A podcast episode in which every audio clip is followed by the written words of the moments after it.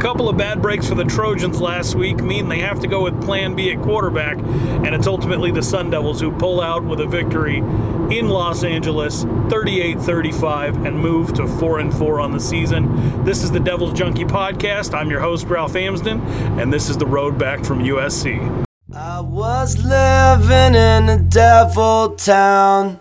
I didn't know it was a devil town. Oh Lord, it really brings me down about the devil town. So Arizona State gets their fourth win of the season. They move to four and four under Coach Herm Edwards, uh, who warmly embraced his friend Ray Anderson after after this game, one that Arizona State really needed if they were going to even have any sliver of hope of going bowling this year. And Arizona State managed to do a pretty good job on both sides of the ball uh, in this game, despite what the score might indicate, despite giving up 35 points, despite this being the first time all season that Arizona State has given up more than 28 points in a game, breaking a streak of seven straight games, giving up 28 points or less. Arizona State did well defensively. Uh, they, they did well offensively. They struggled a little bit on special teams, but ultimately made up for it with a fantastic 92 uh, yard punt return touchdown from N'Keal Harry. Uh, and, and as many Sun Devil fans noticed, and, uh, and I noted on Twitter, and uh, Sun Devil Sports Information Director Mark Brand said in the press box, it's a whole lot easier to make a punt return when you don't have guys coming off the sideline uh, to hit you while you're running downfield. But Arizona State, uh, th- this was an important game for them. Going in, I predicted a three-point victory. Uh, not not to toot my own horn on this one because uh, you know last year I did have a pretty good year picking Arizona State games. I think I went uh, 10 and one on the season. Uh, didn't pick the bowl game. Didn't pick the uh, the San Diego State game. Got the UCLA game wrong. But overall, I had a pretty good year at 10 and one. This year, I'm sitting at five and three. I said Arizona State would get a three point win today because, uh, honestly, USC is such a mess. No Porter Gustin, no Cameron Smith. Um, they've got injuries in the defensive backfield, almost too many to count. Uh, Bubba Bolden's out of school. Jack Jones is out of school. Isaiah Pola-Mao is getting his second shoulder surgery. Uh, offensively, JT Daniels was in concussion protocol. Um, you know, their their second string quarterback banged up is probably going to miss uh, potentially the rest of the season, and they have to go with a redshirt freshman in his first ever start. And you look at that and you you say, all right, if Arizona State, who is relatively healthy, is going to be able to win a game on the road, which has been a really big issue for Arizona State, uh, not just this year, but over the last few years, probably, and Joe Healy will appreciate even you know bringing this up, but probably even since uh, you know head, heading to Corvallis when they had an opportunity to win that game and be put on a path to play for the national championship and play in the playoff uh, ever since then, they've just had enormous struggles on the road, uh, and so this was this was really big for them. Uh, first win at the Coliseum since 2014, since the Jael Mary, which, by the way, uh, incredible oral history of the Jael Mary um, on devilsdigest.com. Jordan Kaye talked to Todd Graham. Jordan Kaye talked to Mike Bercovici. Uh, you can hear more about it from Mike Bercovici on the Speak of the Devils podcast. Uh, I, I, highly recommend if you're going to consume Arizona State Sun Devils content and it's you know any anything beyond this podcast, devilsdigest.com, which supports me and everything I do as well as the Speak of the Devils podcast, which is um, by far the best thing out there for uh, Arizona State Sun Devils fans with Joe Healy and, and Brad Denny hosting that. So uh, Mike Bercovici was on this last week's episode, you know, and, and Jordan Cade did a fantastic uh, uh write up on devilsdigest.com, oral history of the Jael Mary. A really, really important win. Um, and, and sort of launched major expectations for Arizona State moving forward into the 2015 season that Arizona State ultimately didn't live up to, right? So we're in a situation right now, you know, heading into today's game, which again Arizona State ultimately won, uh, where where the expectations for Arizona State were really all over the place. Uh, four losses, all by seven points each. A loss to Stanford on a, on a Thursday night in a game that they probably had an opportunity to win, if we're being honest. A loss against San Diego State where the offense came out, moved the ball really well right away, and then just all of a sudden gave out. Uh, seven point loss on the road at Washington, and, and, truth be told, that that final result was probably a little bit closer than ultimately that game was. Um, at all in the first place. And there, there have been a couple of good wins too. There's been a couple of good wins. I, I would definitely say that the Michigan State win, um, which you know, Michigan State slightly overrated team, even though they did beat uh, Purdue today. Um, and I guess we have to treat Purdue like a powerhouse after what they did to Ohio State. But um, the Michigan State win, you can say, is a pretty good win. You know, UTSA, you're supposed to win those games. You're supposed to win big. So Arizona State, I mean, eh, losing at USC meant being three and five, and it meant having to go three and one to even qualify for a bowl with some tough games coming up. You got Utah visiting Sun Devil Stadium. They, they look like the class of the Pac 12 South right now, really coming into their own. Um, you know, I'm not a huge Tyler Huntley fan, but he's doing everything that's asked of him at quarterback. And Zach Moss, they're just kind of doing what they do every year, riding a running back, uh, you know, into 16 to 1700 yards rushing, um, and then playing really, really stout defense. And I absolutely love that Utah defense. So, you know, Utah is doing a fantastic job right now, and Arizona State has them next week. And beyond that, you never really know what's going to happen as far as the rivalry game goes. And you also have to travel up uh, to Eugene. And so, you know, it, it, it's going to be tough uh, for Arizona State. I, th- I, think they could probably get the win against UCLA. Uh, I wouldn't call it a lock, but I think that's the closest thing you're going to get to a lock. Um, and you look, you look at a, a, a team moving forward that if they ended up three and five, this is uh, this is a team that could uh, maybe end up with four wins maximum uh, at, at the end of the year. So it, getting this fourth win today was extremely important, especially because USC was beat up, especially because Utah showed that they were able to move the ball so easily, um, and I think that when when Arizona State came out you know, they, they punt to start the game, and Tyler Vaughns runs it back for a touchdown. You start to think, if you're an Arizona State fan, like, here we go again. You know, the, they put Paul Lucas in motion as the gunner. Uh, Paul Lucas seemed a little bit more concerned with pushing the guy that was supposed to eventually turn around and block him in the back. I don't know why Paul Lucas was even giving that guy attention anyway. Maybe just to get leverage to ultimately make the tackle, but he came way too far inside, broke contain, and Tyler Vaughns was able to get out around and, and score a touchdown. USC takes a 7 0 lead, and, you know, with, with, without even having to use this brand new quarterback, uh, Arizona State's in a position where they're already down 7 to nothing. And, and, and that looked like it was going to be a really tough situation to come back from, especially with this being an Arizona State team that just hasn't done a very good job moving the ball.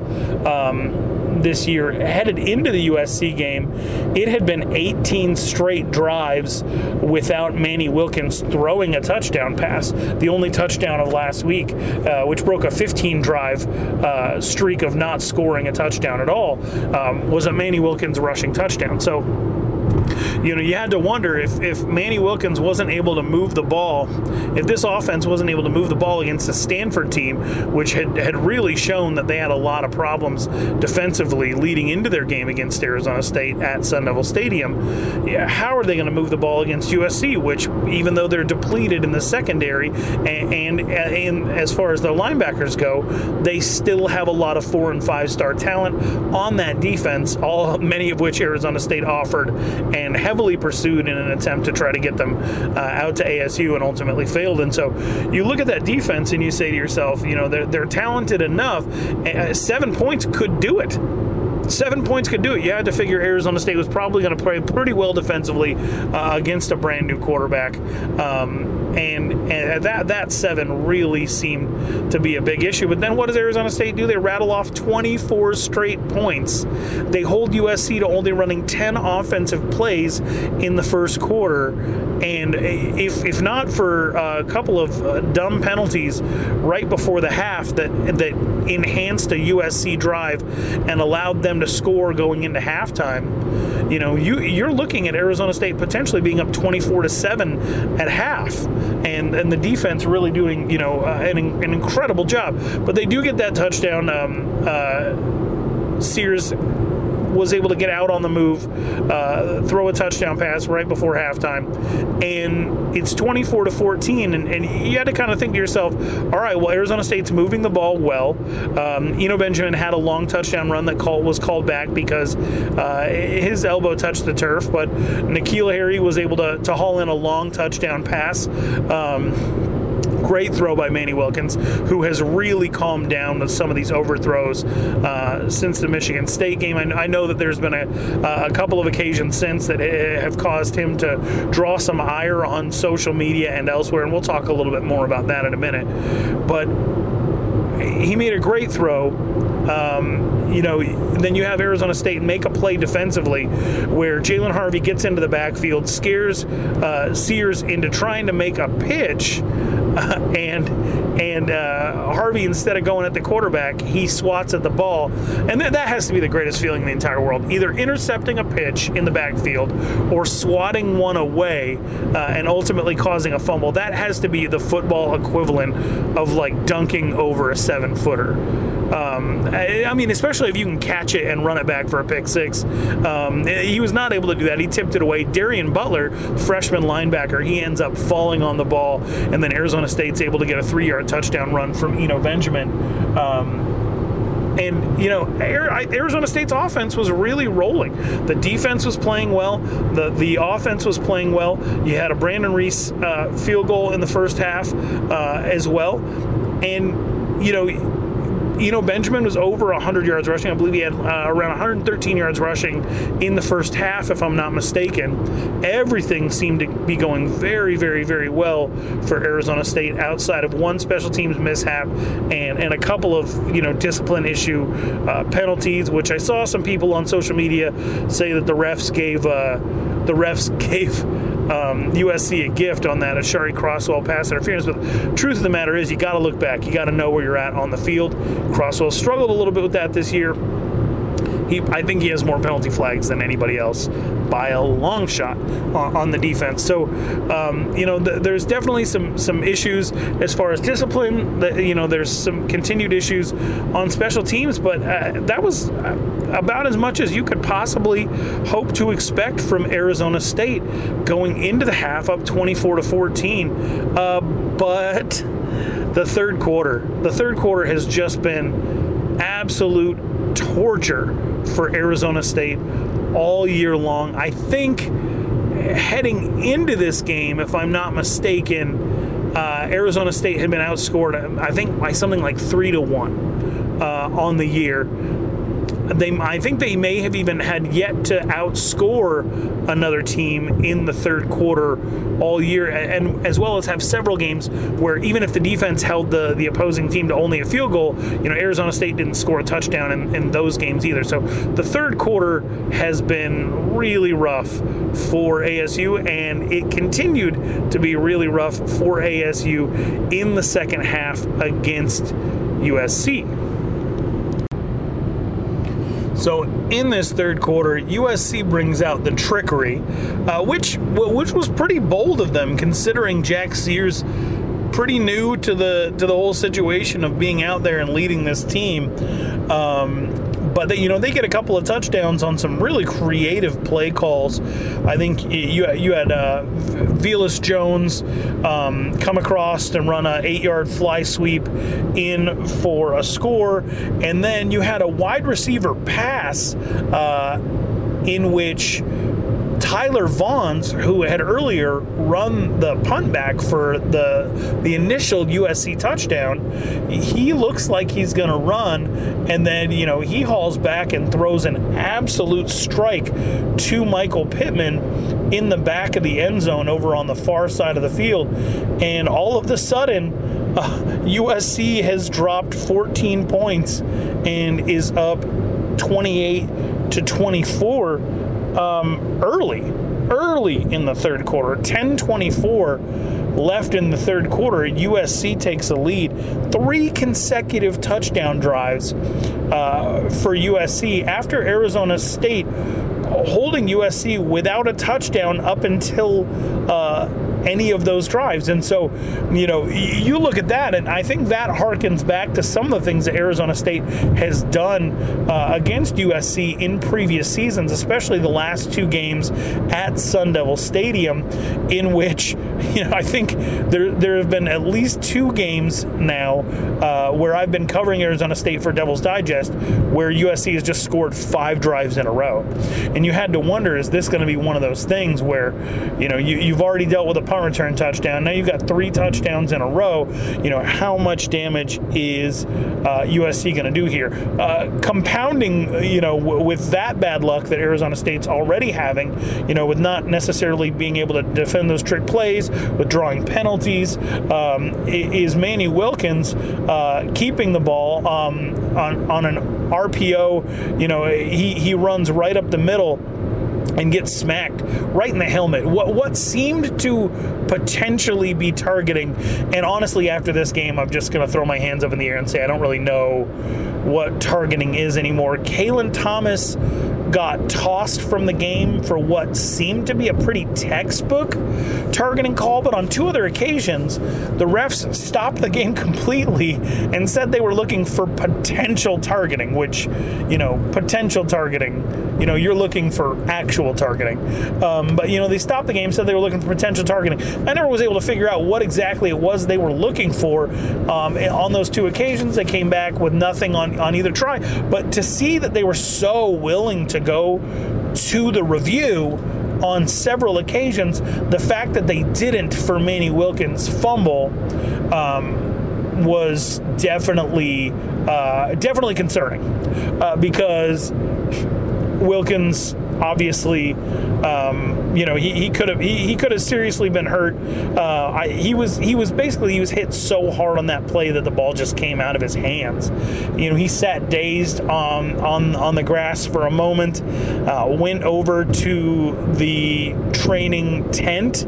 Uh, Dillon Sterling Cole came in for a drive, almost threw a strike for a touchdown to Frank Darby. Uh, Frank Darby was not able to hold on to the ball. He continues to really have an up and down season you can either expect 140 yards receiving on four catches from Frank Darby, or you can expect him to do absolutely nothing, which is, uh, you know, outside of some some nifty catches on the sideline. Uh, as far as a deep threat goes, you know that that definitely wasn't his role uh, today.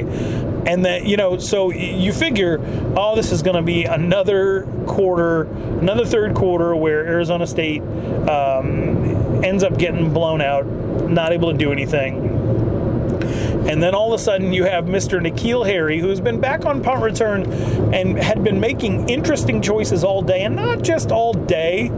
I would say he's been making interesting choices as a punt returner for the majority of the season. And now N'Keal Harry is really only back there returning punts because Shawn Slocum over the past four years hasn't really seemed to be able to settle on somebody he can trust to make good decisions back there. You know, I, I think you've seen a little bit of Ryan Newsome, um, Paul Lucas. I think Chase Lucas has been back there. Uh, you know, you, you've had so many guys. I think Gump Hayes took a crack at it. Uh, you've had so many guys uh, back on punt return. Brandon Aiyuk has made a few mis- mistakes this year trying to return punts. So I think they've really settled on N'Keal Harry being back there. Uh, but some of his decisions are pretty boneheaded too, especially when the ball's inside the 10 instead of just letting it go. He'll, you know, he, pretty rarely you'll see N'Keal Harry call a fair catch. Uh, but he fields a ball around the eight makes his way back to the end zone, cuts up the sideline, and Arizona State all the players come in and just start laying vicious blocks all the way down the sideline. Kyle Williams had one that was just wow. Uh, and N'Keal Harry runs that punt back 92 yards for a touchdown. After the game, he said he was just trying to make something happen, and, and, and he did. He definitely did. He broke Arizona State out of whatever funk it was they were in, uh, gave Manny Wilkins a little bit of extra time to, to, to heal up from the hit that he took, gave Arizona State the lead back, and really broke ASU out of the funk uh, that, that, has been going on for several third quarters in a row now this year. Um, you know, Arizona State takes a 31 to 28 lead. You know, they don't they don't look back from there. Uh, Arizona State had a great defensive stop in the fourth quarter when USC uh, came out and looked like they were going to kick a field goal to tie the game. Um, they end up calling timeout, coming back out, putting the team on the field um, and and trying to do a short run um, between between guard and tackle on the left side. Uh, the run, I think they were probably about a, a, a, yard and a third away from the first down, and they get a, a yard on the run and no, no, stop for a view of the spot or anything like that. They turn around, give ASU the ball back, and now Arizona State has a chance to run the clock out. Uh, you know, is that something that they're going to be able to do? Um, and they do. They they really do. Uh, you know, they get to the point where it's third and one. If they get that one yard, uh, it's over. And uh, Manny Wilkins keeps uh, the ball on on uh, a run pass option play. He goes left. Zach Robertson just absolutely you know sealed off the entire left side. Put he put Manny Wilkins in a position where, you know, he only had one man to beat, and he was able to do it in a foot race to the end zone. Uh, had Manny Wilkins just slid down at any point during that run, the game's over. But I think, you know, he, he saw that end zone, got big eyes, and just went for it. It is the second week in a row that Manny Wilkins has made a questionable decision on the last drive in a in a crucial fourth quarter situation. Um, only you know, last week's ended up with a check down throw with no time left. This one's a little bit different. Scoring a touchdown is definitely forgivable, especially when you end up winning the game. But even Manny Wilkins said after the game, you know, there's a chance, you know, even though ASU goes up 10 on that uh, 45 yard touchdown run there's a chance he ends up the bad guy if USC, you know, gets the ball, marches down, scores, gets an onside, and is able to either tie it or take the lead in, in much in the same fashion that Arizona State won by four years ago in, in the whole Joe Mary situation, uh, you know, with a 14 point comeback at the end of the game. So uh, that is not what happened. Uh, Jack Sears did hit Tyler Vaughns, who, again, Tyler Vaughns had a fantastic game, um, you know, returning a punt for a touchdown, throwing a touchdown, and catching a touchdown at the end of the game. He he caught a 48 yard touchdown pass over uh, Cam Phillips, who was getting his first action for Arizona State this year, and that put the score at 38 35. Arizona State recovers the onside kick. They end up moving to four and four. Um, a couple of things, uh, no, notes on this game. Um, uh, N'Keal Harry. Uh, obviously, him touching the ball matters. We've rehashed that over and over and over and over again. Um, not only did he show that you know he has an incredible ability to make plays, he had a 44 yard touchdown reception. It was finally nice to see him hit over the top down the seam. Um, but he also uh, returned the punt for a touchdown. So again, it's just a matter of making plays when he has the opportunity to to be. Um, Um, in the game, but he the other thing that he did is he told offensive coordinator Rob Likens that hey, they're not playing any safeties over the top you know they're they're bringing the safety over to try to blitz they're being really aggressive on defense it was blatantly obvious on, on a previous drive. He gets on the he gets on the headphones and he tells Rob Likens to just draw up a play where Manny throws one up for him. And uh, and after the game, Rob Likens talked about that. We, asked uh, asked Rob Likens if, if N'Keal has ever done that before, if he's ever gotten on the headphones and said, "Hey, just throw me the ball, I'll catch it." You know, in, in honor of USC, since this happened at USC uh, in LA, in the home of Keyshawn Johnson, where he hosts a radio show. You know, has N'Keal ever gotten on the headphones before and just said, "Throw me the damn ball"? Uh, and Rob Likens' response to that was, "Frank has," uh, in reference to Frank Darby. But this is the first time N'Keal Harry's ever done it. And he said, you know, he doesn't really like players lobbying uh, him to make certain calls because if you say like, "Oh, I'm open, I'm open," and then you know Rob Likens goes and watches film that week, and you weren't telling the truth, you know that can only backfire on you. But I think N'Keal Harry saw the same thing that I saw from the press box, which was there was just nobody over the top. Arizona State wasn't attempting to take advantage of that, and so you know they had N'Keal Harry lined up on the on, on the left side, uh, and you know no safety over the top at all. They ran a bunch like trips formation to the right, which is where the the majority of the concentration of USC's defensive backs were. Manny Wilkins dropped back and he just lofted it up for N'Keal Harry, and N'Keal Harry made probably one of the better catches I've ever seen live in my entire life. Um, you know, people talk about the Odell Beckham, you know, uh, stretched out um, one hander, and it, it, was very much like that. Only N'Keal had to make some serious adjustments in the air in order to do it, and I believe ultimately ended up pulling it in completely with one hand. The biggest tragedy about that catch is that Arizona State didn't end up doing anything with the ball on that drive. But I, it, it just goes to show you that if you put the ball up there and give N'Keal Harry a chance, he has the ability to do very special things. Um, there were a couple of other uh, shots that they took downfield at N'Keal Harry uh, in this game that didn't necessarily work out. But if you keep going to that, it's going to work. And uh, Arizona State, Rob Likens, N'Keal Harry, all part of ultimately making that call on offense. Uh, it, it, really felt and looked like they did the right thing there. Um, Another thing, Tyler Vaughns. Uh, this just goes to show you that you know everybody likes to point to the fact that uh, guys that slip under the radar or were low rated by rivals that go on to do big things or go pro. You know, everyone always wants to point those guys out, and that's completely understandable. You should, you should. You know, and people that defy expectations. It's a fantastic story every single time. I love it. I'm a Wyoming fan, so you know Josh Allen being a first round pick after being a quarterback at Wyoming and having to go uh, JUCO for a year to even get that Wyoming offer.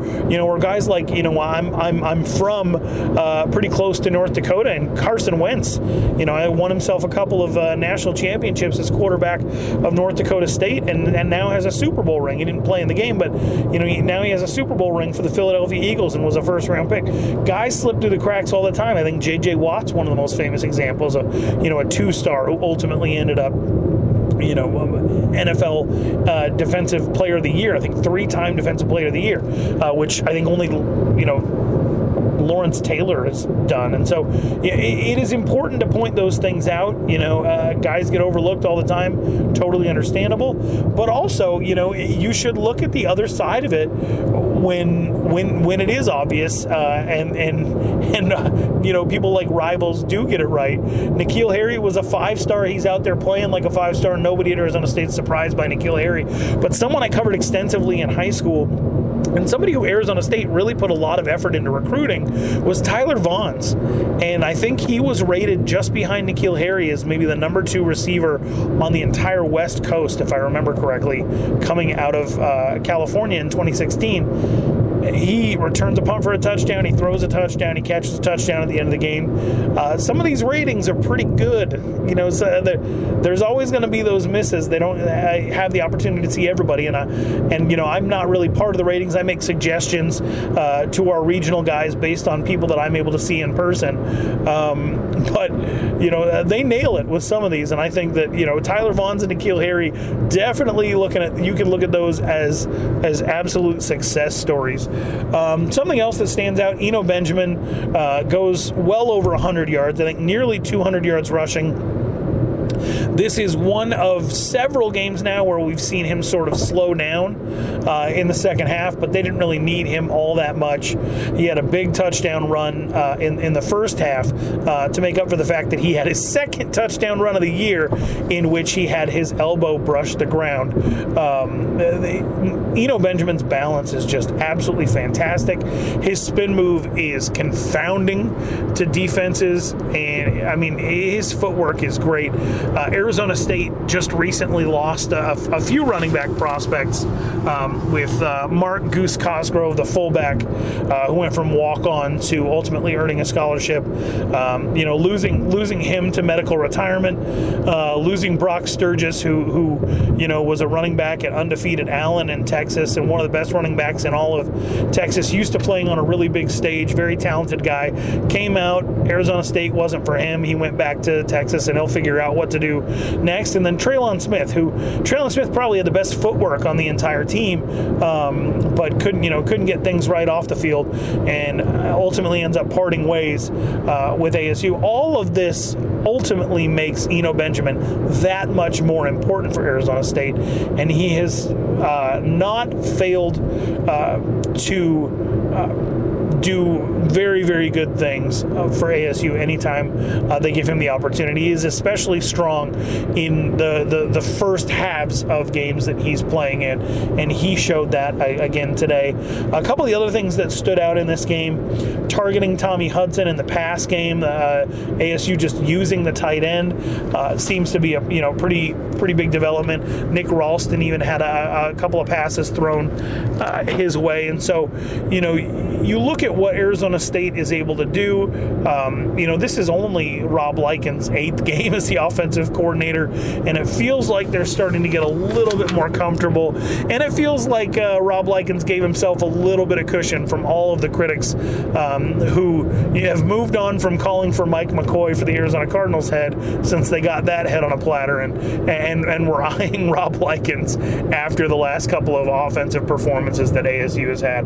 Um, you know, th- this one, I think, you know, if if you have the ability to criticize, you should also have the ability to, uh, you know, to, to, to give affirmation uh, when the situation calls for it. And I think that uh, Rob Likens is definitely worthy of some affirming words from from some of the fan base out there based on this uh, performance um, in you know in, in which Arizona State was able to move the ball, able to put points on the board. Again, struggled in the third quarter. Uh, it's hard to control, you know, getting hit in the head, um, which interrupted one drive for, for Manny Wilkins, and then sustained drives for USC, which really ultimately kept the ball out of ASU's hand in that third quarter. So I, I don't know if too much blame goes to Rob Likens for that, but I, I think that he's definitely deserving of some praise uh, for the improvements that Arizona State. Uh, had uh, overall that ultimately led them to getting a win over USC and breaking uh, Clay Helton's undefeated streak. I don't think he had lost at home since taking over for Steve Sarkisian uh, a couple of years ago.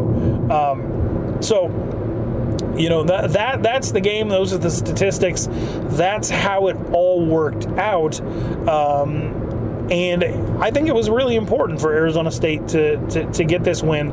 I had predicted going in that ASU um, was ultimately going to get the win and that it was probably the most important game as far as defining Manny Wilkins' legacy. Uh, because it is his 31st start, his 24th start in a row. It's very rare that Arizona State is in a position where they have somebody who has been in the role as long as him. Arizona State fans can be pretty fickle uh, toward Arizona State quarterbacks. Um, you know, the, that whole maxim of living long enough to see yourself, you know, die a hero or live long enough to see yourself become a villain. Well, it, traditionally, Arizona State quarterbacks in their senior seasons uh, have drawn quite a bit of ire from uh, from the fan base. You know, whether that be what was supposed to be Sam Keller's senior year before he ultimately transferred to Nebraska. Uh, Rudy Carpenter's senior year was a, a, pretty big disappointment as far as just had the ability to surround him with enough talent to be successful coming off of two very good years. Um, you know, you never had the opportunity to get a senior year out of Stephen Threet or Brock Osweiler, but uh, everybody remembers Danny Sullivan and everybody remembers, you know, being being pretty frustrated uh, with him. You know, Ryan Kealy, I don't think he even made it to his senior year because by the, you know, he, he had had some personal troubles um, in his three years at, at, at, Arizona State on and off uh, as a starter. Taylor Kelly had a, a lot of critics uh, as a senior who, who didn't believe that he should have even come back after getting injured at Colorado, and they should have just handed the reins over to Burko. And then the huge expectations for Burko led to some uh, of the nastiest online abuse I've seen in my time of covering Arizona State that seemed to be pretty split evenly between Mike Bercovici and, and, and Mike Norvell uh, when Arizona State made some disappointing decisions. Uh, and, and now Manny Wilkins is in that position, and, and he, things have not been great uh, as far as, you know, his performance has basically been average. Uh, it's pretty easy to pinpoint that he is directly responsible for Arizona State not being able to put up points in a couple of games, you know, based on him spending a little bit too much time on one read or him really having only one speed on the intermediate throws, the receivers not really being able to catch some of those bullets. Um, you know, clock management has been an issue, overthrows have been an issue. So Manny Wilkins definitely has his critics, and they've been vocal, and there have been people that have been tagging him on Instagram, uh, tagging him on Twitter, people calling him out in the crowd within earshot of his family, saying inappropriate things. Um, and Manny Wilkins was asked about this week, th- that this week, and he came out and he said something that I think is the right thing to say if you're Manny Wilkins in a position of leadership the way that he is, because it's a no win situation. If you ask him about some of the unfair criticism that he's receiving from the fan base, there's if there's one thing that the Morris twins for the Phoenix Suns uh, had, should have taught everyone in the entire West and East Valley, every Arizona sports supporter of any kind, is you don't go at the fans um, because you know they root for the logo on the jersey, n- not necessarily the player in the jersey. That that logo is going to win out every single time. Uh, I, if you remember, if you remember a few years back when Dennis Erickson was still the head coach at Arizona State, Kerry Taylor came out, went at Dennis Erickson. Uh, and wasn't wrong about anything that he said. And I'm still not sure all these years later if the Arizona State fan base, even though they ultimately know in their heart that Kerry Taylor was right about everything that he said about Dennis Erickson, if they're ready to forgive Kerry Taylor for even running his mouth in the first place. Uh, so you can't criticize the fans, you can't criticize the program or people are going to turn on you. So uh, if I'm Manny Wilkins, in my head, I'm thinking, you know, uh, a couple of middle fingers up to some of these fans that tagging me on Twitter that are saying that you know uh, they can't wait till I graduate or they hope that I die or whatever you know terrible things that people come up with because they over prioritize uh, a sport and get too emotionally and, and, inappropriately emotionally involved. You know, I'm, I'm sure that he wants to do what Jake Plummer did in Denver and throw a middle finger up to the crowd. You know, I, am uh, but at the same time, he has the maturity to turn around and say that's just part of it. That's just something that I have to deal with and, and move on from that. But I, you know, I definitely have a couple of questions um, because Manny Wilkins can take responsibility for his performance on the field. Shouldn't fans at least be able to take some tiny bit of responsibility for their performance off the field and the way that they go about um, you know, supporting uh, Arizona State's players and not being fickle and, you know, and things like that. And, and, and I tweeted out some stuff this week and I thought it was going to get me in trouble because, you know, ultimately it put me in a position where it seemed like I was uh, attacking the fans. And that's not something I would ever do because that's, you know, career suicide. But, but I, I did want to point out that I really feel like there's a huge difference between program supporters and program fans. And let me tell you what I mean by that. I don't feel like support is conditional. And those are the people you don't want to lose. You don't want to alienate supporters. Uh, and, and, supporters, they obviously they often call themselves fans. Um, you know, no, you never hear someone go around saying like, "Oh, I'm a USC supporter."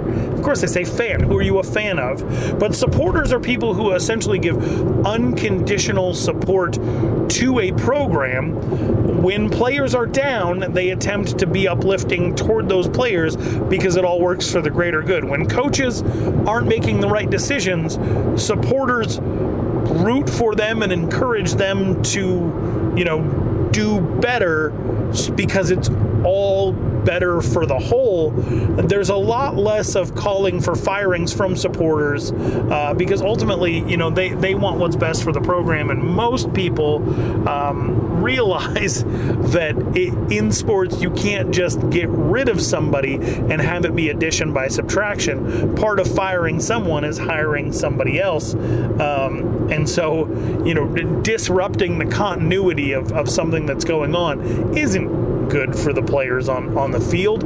Uh, you know, supporters, I feel like, know that, but they also have the ability to evaluate what's going on. And I feel like they have more weight in the things that they say because they're not as reactionary.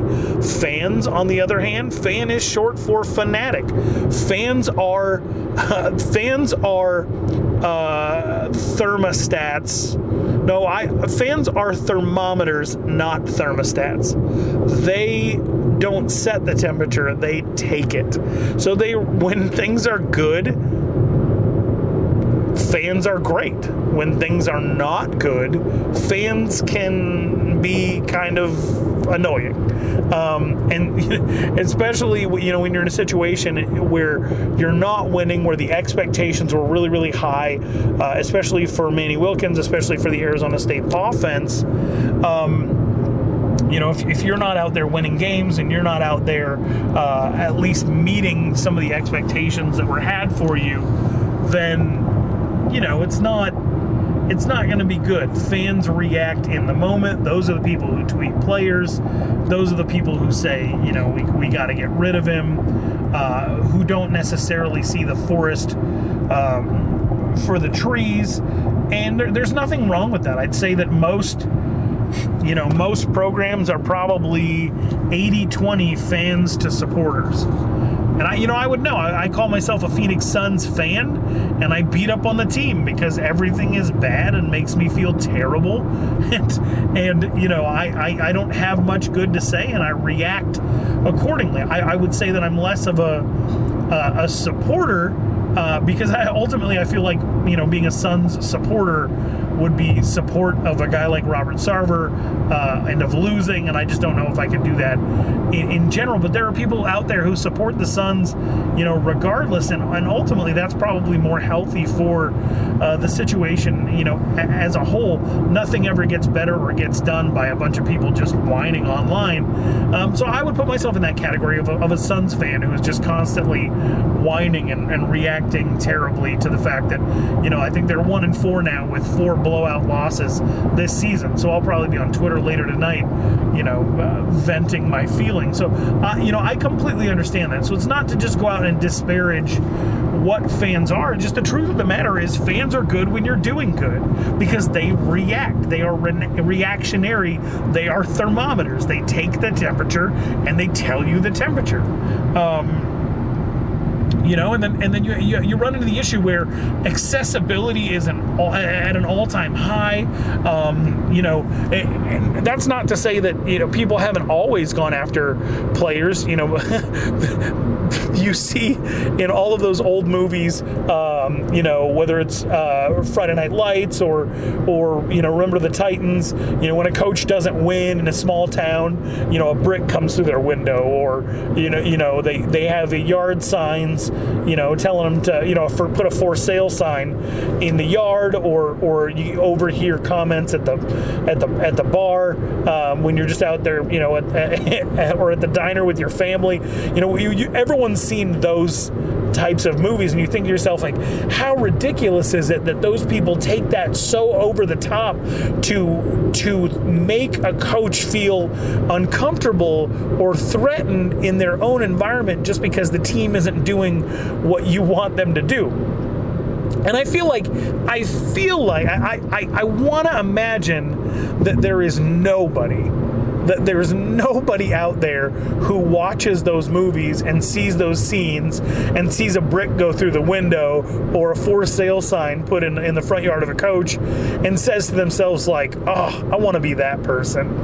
I don't think anybody says to themselves that that's what they want to be but the people that tweet at manny wilkins every time he makes a mistake or an overthrow or a fumble or an interception or a bad read or doesn't manage the clock well at the end of the game, anytime that they tweet him, that's what you're doing. It's a brick through the virtual window. You're that person. You're the bad guy in the movie the one that you never would watch and say, I want to be that person. That's who you are. And so, you know, uh, the accessibility is at an all time high, but I don't think that people believe that leaving a message on somebody's Instagram or tweeting somebody directly um, it is in any way uh, the same or more serious as making that person feel uncomfortable uh, in person when they're just going about their business. But the truth is, that's exactly what it is. You just don't have to be in the same room with them anymore. I mean, some of the stuff on, I'm going to be honest, some of the stuff on Manny Wilkins' Instagram after the Stanford loss I I mean I just had to laugh. The whoever runs the nightclub at the Encore on the Las Vegas Strip, the Encore. So like the hotel next to the Wynn, uh, there's an outdoor patio nightclub.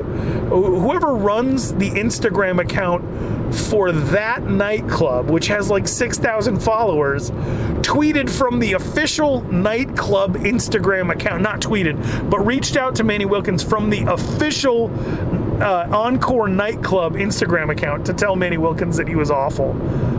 And that one just made me laugh the most because people don't even have enough sense to like not drag their business or their employer into some of the stuff that they tweet at these guys. You're the guy from the movie you're the guy in Friday Night Lights. Uh, or you know you're the guy in Remember the Titans, the brick through the window. Like that's that's who you are. It's just it doesn't feel like you're going to that length because it's so easy to just toss a few brews back and then hit send. But that's the truth and you know and so uh, you know one of the things that i asked this week is at what point is it okay to at least ask fans to take some personal responsibility for some of the decisions that they make as far as social media and I would be, I'd probably be much more comfortable with seeing some of the things that I see sent to Manny Wilkins. Um, especially, first of all, they're not on the level that Burko uh, and Mike Norvell were getting in the in the 2015 year, where Mike Bercovici like penned a letter before the season saying that ASU was going to try to win a national championship. Uh, things are not on that level online. I, I monitor it every game. Uh, you know, on TweetDeck, I have all their mentions up, and every time that something comes across, you know, I make a little note of it. And I, I would say that things were definitely worse uh, in 2015, and I think because the expectations were higher, and and anytime there's a gap between your expectations and, and your reality, you're gonna try to bridge it with something, and uh, acting like a d bag uh, serves as that bridge uh, for some people but uh, you know it, it's it's not been great for Manny Wilkins, but it hasn't been as as bad, right? But I, I, would be much more comfortable with some of the things that I see sent to the players when they make mistakes if they were getting paid for this. And I'm not going to turn this podcast into a whole like you know issues of labor in college football. Um, you know, I, I, definitely have my views on it. Uh, my views are very simple. That I do not believe that the pie should infinitely increase in size without the slice of the pie dedicated toward athletes um, increasing in some proportion. And instead, that pie slice of pie stays the same while the while the pie as a whole continues to grow. So that, that that's my personal feeling. I feel like players should get compensated. I feel like if players were compensated, you know, you could treat them as a, a, little bit more professional. You you could go in on them a little bit, a little bit more. I think it'd be more excusable if if they were you know taking a paycheck. Uh, but you know, this, the, these guys are on an incredibly unbalanced barter system uh, where the college brings them out, makes a ton of money off them. You know, yeah, they get to have a good time. Yeah, a lot of them love playing football. Some don't. Some are just in it for the trade. Um, you know, uh, they they get education. They get more than the average Joe got. And so I think average Joe hates this argument because average Joe didn't get those things and average Joe had to work hard. And average Joe, like me, still owes Arizona State University through the federal government lots and lots of money. So I get it. I get the animosity toward anybody even mentioning paying the players.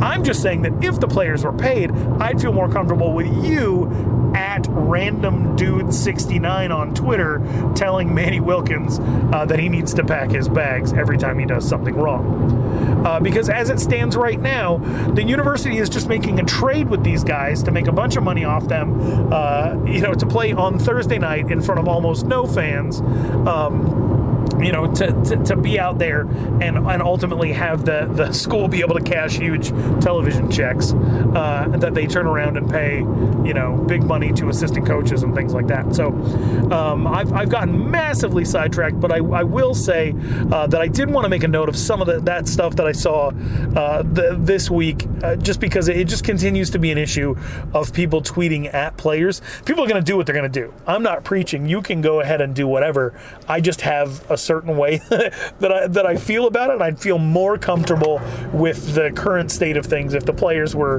you know, could open their Twitter, see ten, you know, go jump off of bridges, and then go cash a check. Uh, but ultimately, Manny Wilkins said that that's part of the job, right? But this isn't a job. It's not a job, and until it is a job, people got to ease up.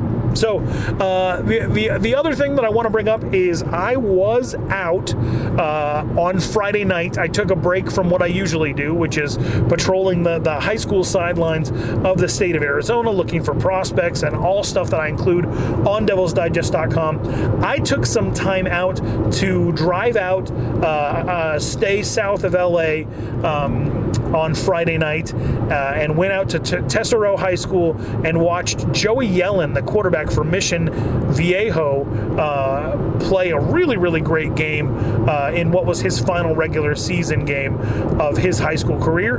He is committed to Arizona State to play quarterback along with Ethan Long um, out out of uh, the state of Oregon. Uh, you know, I didn't get a chance to go up to Oregon and see Ethan Long play, so I wanted to make sure that I had an opportunity to at least go see uh, Joey Yellen, and um, I, I, was impressed. And I'm going to be writing up a, a full scouting report report uh, for for premium members on DevilsDigest.com of his of his game. Um, but I did have an opportunity to talk to Joey Yellen's head coach uh, about his performance in that game and his performance throughout the season. So let's go ahead real quick and hear from Mission Viejo head coach Chad Johnson. All right, let's go. All right, so this is my first time seeing Joey Yellen uh, live in action. You're out here at Tesoro. Um, tell me, tell me what you've seen this season. How, how he's matured and really stepped into the role of a leader. Well, first of all, you know, Joey's played out of 10 games, he's played nine phenomenal games. Um, you know, last week against San Clemente, you know, we were a little off as a, as a group offensively. It was just one bad half. The first half he was off, second half played great. Um, and, and, you know, that happens. Other than that, I thought he played really well all season. Um, and he's just been a, a solid leader for us uh, on and off the field. Um, he leads, you know, first by example with his work ethic, his film study. Um, and then, you know, because he, he knows so much about the offense. He's able to, to, help guys out, put them in the right places, let them know what they're doing, how to do it. Um, it just makes us go. He's the reason why we go. I've noticed uh, uh, that anytime he stepped away, he was either he had the tablet or he was talking to teammates. Even when he was pulled at the end of the game, he's walking people through stuff on the bench. That's pretty typical for him. Yeah, phenomenal leader. Um, he's a great kid. Uh, I'm just really proud of the season he's having. Um, you know, played great again tonight. Very efficient night. You know, interceptions, no turnovers. Um, and you know, I, thought we just played a, a, team effort tonight. Defense played great. Special teams had two touchdowns, um, blocked a, extra point, and also uh, returned a kick for touchdown. I thought that was a complete effort tonight. I was, I was happy with this. What would you think his biggest strength is? Because I see, you know, maybe not the most mobile guy in the world, but the no. one time that you rolled him out to the right, he throws a strike to the sideline. Yeah, he, you know, for, for a guy who does not move exceptionally well, he throws the ball really well in the run. Okay, really well in the run. So um, you know, I'm, you know, I'm, I'm. Uh, that's something. That's an area of growth he needs to work out. He needs to become, you know, more mobile, more athletic. Um, but you know, he throws the ball well on the on the run. So, uh, and then as far as just his just efficiency and and you know his mental game, he's accurate on time. He's just he's a great player. Not a lot of ups or downs emotionally. No, no just just efficient. Does a great job. Um, and I'm just you know just proud of him. I didn't just talk with Mission Viejo head coach Chad Johnson while I was out there, also caught up with Arizona State quarterback commit Joey Yellen himself.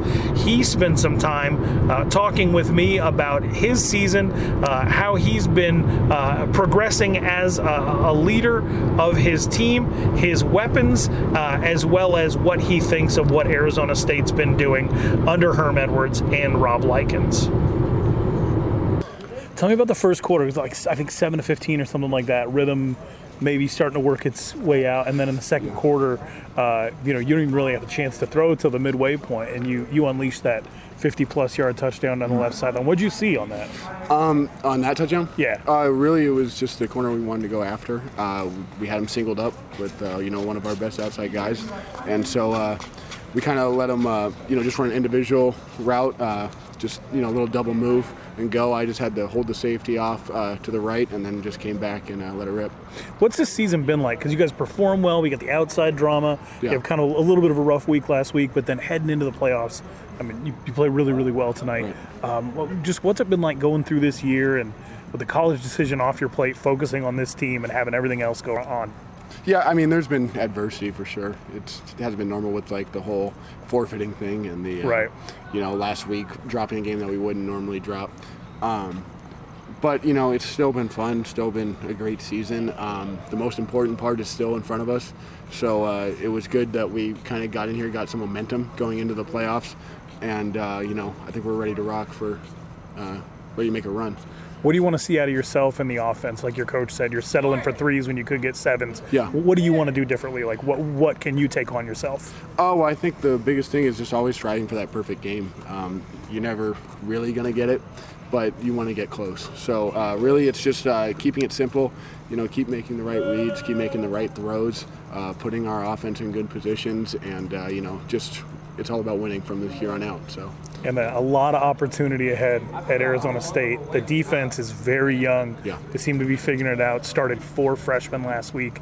The offense just needs that little bit of a spark. What, what do you see uh, in in Arizona State and what they've been able to do so far, and, and how do you feel about adding to that? Well, I feel. I mean, I feel good about where they are as a program right now. I mean, you know they dropped a couple games, but every game they've been in, there hasn't been like any like blowouts or anything like that. So they've played some really good teams, and you're going to do that in the Pac-12 and uh, you know it, they're still a really young team. So hopefully I can you know add to that in the near future, and uh, I'm, I'm really excited about you know where we're at.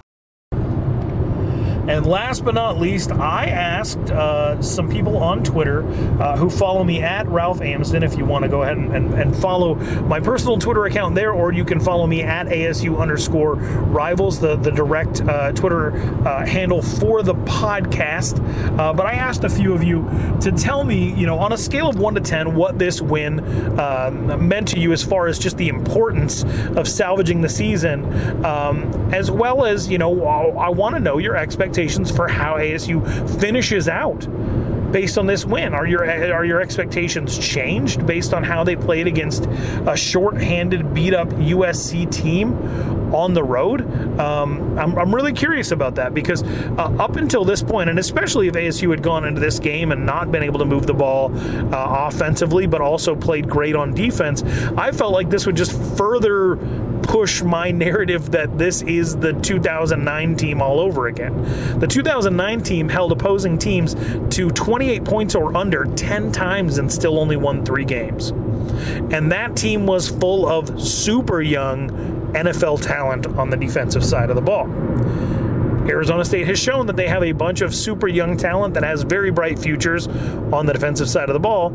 And offensively, with a senior quarterback, they're a little bit more disappointing than, you know, pe- pe- people had hoped that this offense would be uh, the, the thing um, that really led the team. And I, I, the, the, the expectations were there for the offense to carry the team right, to carry the team. But ASU's actually been strong in a bunch of other areas and, and, and has left the offense completely behind. And I know this is going to be a bizarre comparison, um, but uh, you know, I was listening to um, an, an, album the other day, one of my um, one of my old favorites uh, by a band uh, called Chevelle, um, a rock band. Uh, used to be made up of three brothers until they kicked one of the brothers out, um, and uh, and and you know I think they've been around for almost 20 years now, but they put out a record back in 2002, um, and it was just a fantastic album,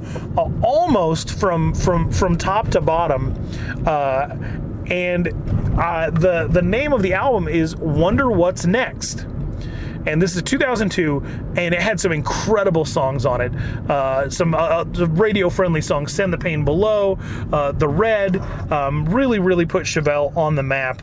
Uh, was probably, uh, to, to, date, probably one of their best selling albums, and is the reason. I mean, they've been, they've been touring off this and making albums off this for, you know, for, for 16 years now. Great CD. And why do I bring it up? Because this was top to bottom this was just fantastic. Except for the title song, Wonder What's Next, was not good. It was the only song on the entire album that was not good. But it's the one they named the album after. And I, you know, I was listening to, the, to, to this album, uh, and I thought to myself, like, yeah, this kind of reminds me of Arizona State, right? This was the Arizona State was, was supposed to be all about the offense that's really all that we spent any time talking about. You know, nobody was going to be surprised by by Eno Benjamin uh, having a better year uh, than Demario Richard or Kalen Ballage did the previous year. He's just a much more natural runner. The offensive line uh, it was returning so much experience, plus got a couple of talented transfers. The receivers were coming off of one of the best tandem years uh, in Arizona State history, um, with N'Keal Harry being, you know, probably the, the most talented uh, um, player to to play at Arizona State in the last uh, two decades on at least on the offensive side of the ball, and I cannot wait to get in trouble for saying that. And I, you can go ahead and send me your tweets on on, on that one uh, if you disagree. Um, but then in a senior quarterback, and you look you looked at it, and you know you say like, oh, you know, uh, all of the questions are everywhere else it's definitely going to be all about the offense. And ultimately, the offense has been the biggest disappointment, whereas they've been very promising in most other areas of, of, of what it is they're doing. And so, you know, I, I was listening to this album where, you know, there's 12 songs, 10 of them are fantastic. The worst one is the one the album's named after.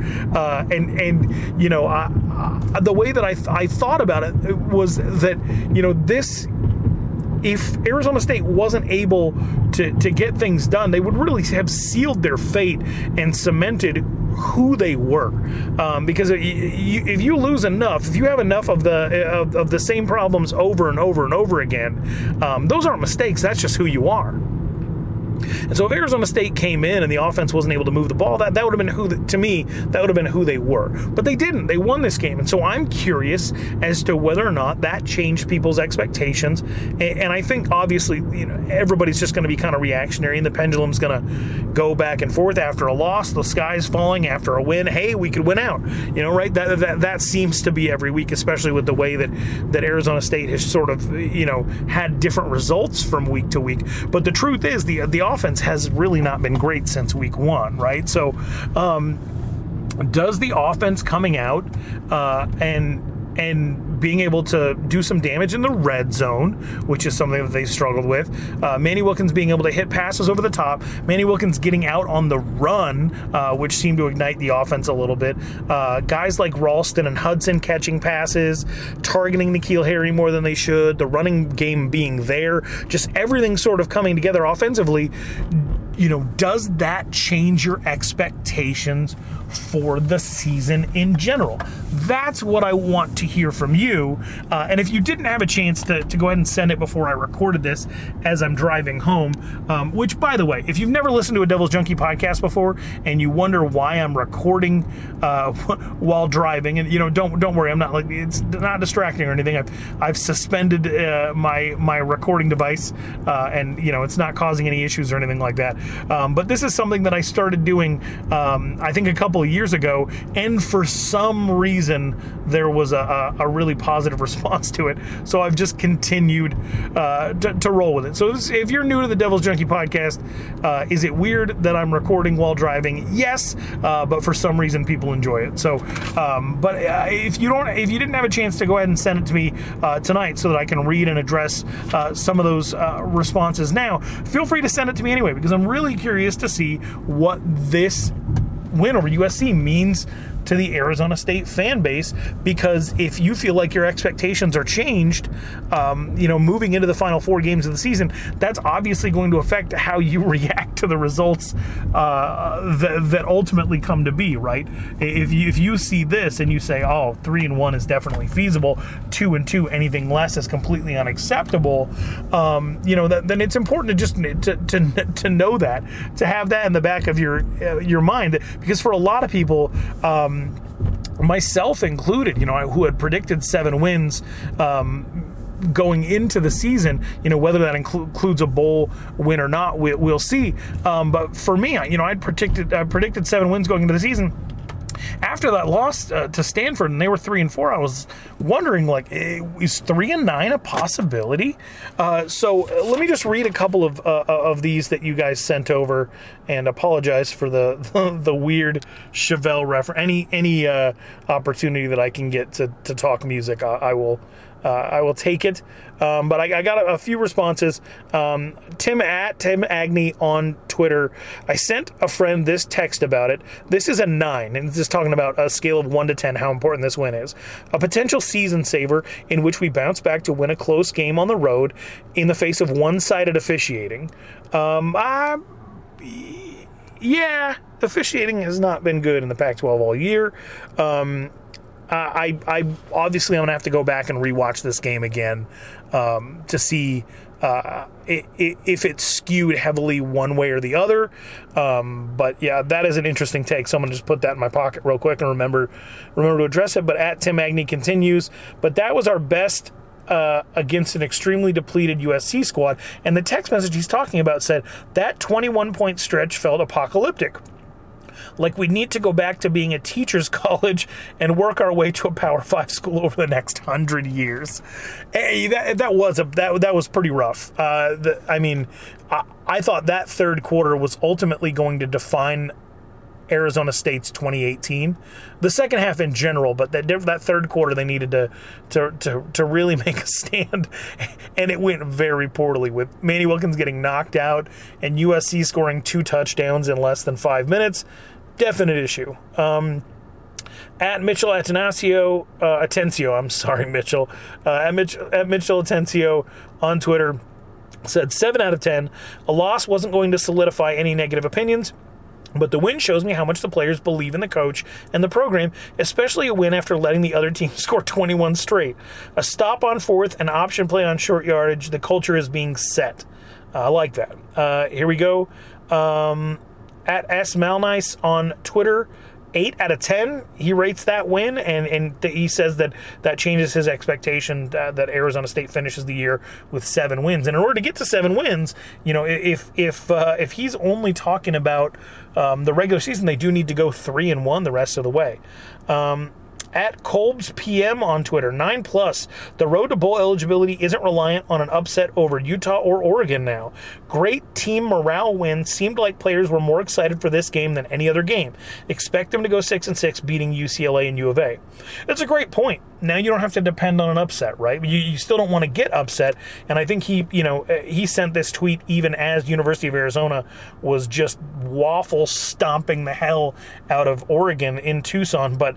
Um, I think that Arizona State, it's fair to expect them to beat uh, a, a, University of Arizona team that's got inconsistent um, play at the quarterback position due to injuries and is very depleted on the on the offensive and defensive line. At Audrey Walshire said, "This is an eight. Big away win for Herm's program. Needed one of these wins, but doesn't change my skepticism for remainder of the season. No confidence they will do better than one and three or get six wins, which will be a disappointment. Wow. So this one's interesting. Audrey says uh, that this is a huge win, but it does not change her expectation for the final four games um, of the season. I think that uh, uh, most of what I've read so far says that it, it kind of did, and I think for me personally, it it did as well. Uh, at Kale Lane on Twitter just said huge, and uh, yeah, I'll agree with that. And then uh, uh at Garrett Naz, big win to become bowl eligible. Splitting the Final Four would be a good way to finish the season. So we've reached the point where I'm I'm not getting as many as many Ray Anderson, uh, but Ray Anderson said we were going to be top three and in the Pac 12, top 15 in the country, and get a bunch of five stars. I've noticed that as people reset their expectations, a lot less people are paying attention to some of the things that Ray Anderson said in his justification for paying a massive buyout to ultimately fire Todd Graham in the first place. Um, I think that Herm Edwards has been a pleasant surprise uh, as far as his ability to, to, to step in, trust his assistants to go ahead and do their job, keep the players motivated, show them that he cares because, as I talked about before, this is a barter system and in order to in, in order to keep your players bought in they have to know that you care about them. And i think he does a really good job of that. He's been very media savvy. Um, you can kind of tell the season has taken a, a, a, little bit of a toll on him. Um, i think he was more relieved um, than happy uh, about this win. And I, I think you know i think this is a guy in his 60s with two teenage kids who I think live in another state, having to keep the hours that he keeps, still waking up at 4:30 in the morning every morning to lift while playing some of these Pac-12 after dark games. Trying to maintain some. I think he still does radio. I think he's still under contract for like radio interviews in like Kansas City and stuff. So he has to keep up with going on, you know, what's going on in the NFL and everything his life is even more hectic than my life covering his life. Uh, so I definitely don't don't envy him, and I've been pleasantly surprised at his ability to adjust to what he's doing, his candor, the way he treats people, everything that you thought uh, positive about Herm Edwards, and just you know the the persona that he's been on television over the last decade. All of it is 100% true. It's all there. Um, and, and some people respond really well to that. It remains to be seen if that can translate to wins. It remains to be seen if that can translate to ultimately being the closer on some high profile recruits. Um, you know, this CEO position, the new leadership model, um, so many questions, so many things up in the air. But to see people say, like, hey, let's just get to a bowl and figure things out next year, uh, I, I think is interesting because you know, uh, I think there are some people when when Arizona State was two and zero, oh, saying, "Oh, is this a is this a team that's going to compete for the Pac-12 South?" You know, and then they, at, at, you know, at the point when they're three and four, oh, is this a team uh, that's going to miss a bowl altogether? And now people have kind of readjusted the expectation, just said like, "Hey, you're playing hard, finish up six and six, get to a bowl, see if you can remake this team." uh, in in in uh, Herm's uh, image with big, tall, fast guys who want to stay at least five years, um, who, who are within a regional footprint. See if Antonio Pierce can continue to, to lock guys down. See if Rob Likens can continue to install an offense that sort of has, you know, uh, the, the mix of the air raid background that he came from uh, with Herm Edwards, uh, you know, desire to have ball control, you know, and ultimately see this RPO hybrid, hybrid, hybrid offense um, uh, you know, be something. And I think most people are probably really encouraged by the job that Danny Gonzalez has done with the defense. Um, P.S. did not bring up the fact that Kobe Williams probably made the play of the day outside of everything that N'Keal Harry did today. Um, Kobe Williams broke up a, a, a, touchdown pass that might have been a backbreaker. Uh, so shout out to Kobe Williams. Um, didn't hear Chase Lucas's name a lot today uh, because they didn't really throw his way, which is really impressive um, considering some of the guys that he had to cover. Um, so anyway, uh, back to the question. Really appreciate everybody who responded, um, everybody who engages on Twitter, everybody who follows. Subscribe to devilsdigest.com. It's fantastic content. Uh, the interns this year, Jordan Kaye, Jeff Griffith, doing a fantastic job. Joe Healy always brings it with his research pieces. Hod is plugged into every single thing that's going on in the program at all times. He serves his subscribers uh, very well. They are like his children, um, and, and, you know he's, he's very good to me as well. So, um, subscribe to Devil's Digest, support what we do, uh, subscribe to this podcast on iTunes. I noticed for the very first time that there were some reviews. Um, I, I'm not an ask for a review guy. Um, but some of them were kind of funny. So if you want to go on there and, and, and leave a funny review, I don't care if it's negative or positive, I'll read it just for fun, just to fill time. Um, but yeah, I, I, I don't care how many stars. I, I none of that none of that matters to me. The fact that you're even listening, that, that you've made it this far, is uh, is great. Um, I have made it home. Uh, six hour drive. Uh, hell getting out of LA. Do not like that traffic. Not a fan of that stadium. Not a fan of that press box. Uh, not a fan of that traffic. Happy to be home. Um, Arizona State goes on the road, beats USC 38 to 35 behind a very strong performance uh, from N'Keal Harry and Eno Benjamin. Manny Wilkins did everything you could have possibly hoped um, for him uh, to have done in, in this game, outside of maybe sliding to end the game a little bit earlier um, and keep Arizona State's streak of 28 and unders defensively alive. But ultimately, Arizona State comes out with the win. Uh, the defense showed that they, they, there's some flaws, but again, they're still young. They have a very big game against Utah coming up. Stay tuned to Devil's Digest uh, for a scouting report on Joey Yellen, for a scouting report on his teammate Akili Arnold, who is considering Arizona State, uh, for a couple of columns that I'm writing this week um, re- regarding recruiting and everything that uh, Hod Sandy Charles, uh, Jeff Griffith, Jordan Kaye, uh, Joe Healy uh, bring. And make sure, as always, to listen to Speak of the Devils podcast because that's the best thing out there. Uh, I am Ralph Amsden. This has been the Devil's Junkie podcast road back from USC. I was living in a devil town. I didn't know it was a devil town. Oh Lord, it really brings me down about the devil town. All my friends were vampires. Didn't know they were vampires. Turns out I was a vampire myself in Devil Town.